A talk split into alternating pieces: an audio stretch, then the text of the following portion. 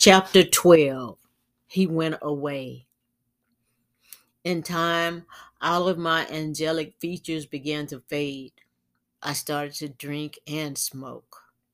The cursing got out of hand. Now I can't picture the time when I didn't curse.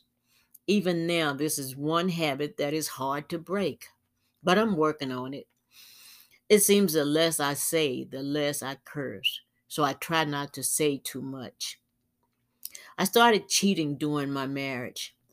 Anthony always did it, so I thought I could do it too. This was a big mistake.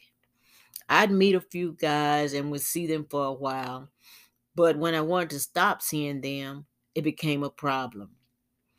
That was one particular man I met named Larry. He was an older married man. The chemistry between us was great. I met him while working at a manufacturing plant. He was a good man who loved his family, and somehow he fell in love with me. I didn't love him at first, but as time passed, I realized I could love two people and still stay, sane in the process.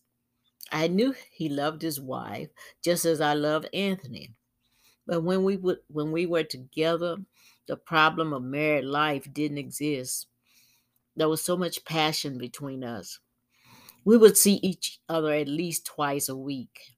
I couldn't wait to be with him. Larry was always there for me whenever Anthony and I broke up. Our relationship ended when he died 20 years later. One day I found a new passion. I could always sew clothes and small accessories, but reupholstering furniture became a new challenge. My mother would reupholster a few pieces when she was living. I began by working in a lot of different upholstery shops. This gave me the experience I needed for a good foundation. It wasn't easy though. Most of the times I was the only woman working in the shops, but I was determined to learn. The drinking finally took a toll on my father. His hands trembled so badly when he held the clippers until he had to stop cutting hair. Then suddenly one day he stopped drinking. He said he thought it was time to quit when he started losing his memory.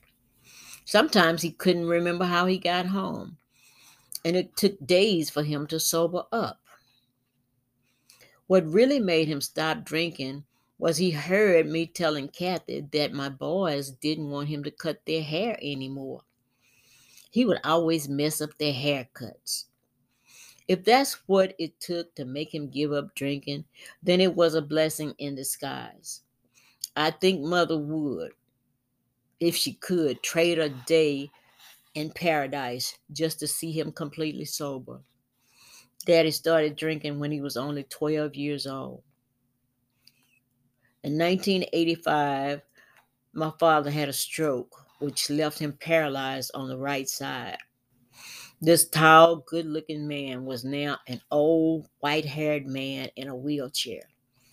I never noticed how much he had aged until then. When he was released from the hospital, I brought him home to live with me.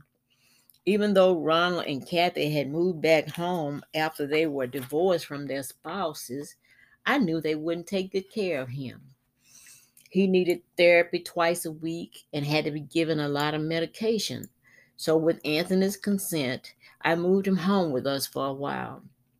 The boys loved their grandfather, and he was very proud of them. Anthony loved him too. He took care of him while I worked during the day. Then he'd go to work at night. With time and a lot of therapy, Daddy regained his speech and was able to walk with the aid of a cane. During the Christmas break that year, when the weather was too bad for the boys to go outside, Daddy taught them how to play dominoes. He was a great domino player. The boys and their father were learning from the best. Daddy couldn't hold the dominoes, so he coached one of the boys and tell them what domino to play.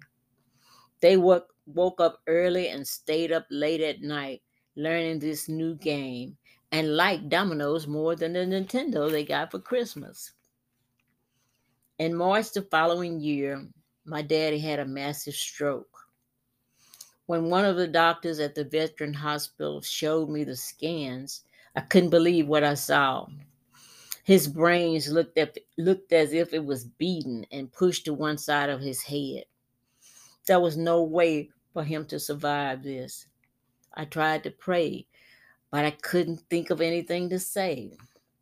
I didn't want to see him like this, nor did I want him to regain consciousness. He would only be a vegetable.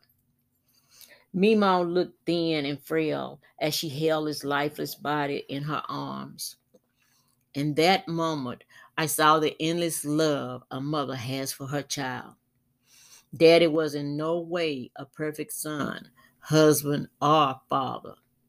But at that moment, I saw him as her child. I finally understood their relationship because of the undying love I have my children. I have for my children. Mimo died a year later. The reality of daddy's death hit me hard as I was cleaning out the refrigerator the night he died. The old molded food purchased with good intentions that was once fresh and appealing to the eyes reminded me of life, how it can begin with a beautiful beginning and then deteriorate before you get around to enjoying it. I sobbed and wept, wept uncontrollably as I discarded the withered fruit and the sour milk that had expired well beyond its time.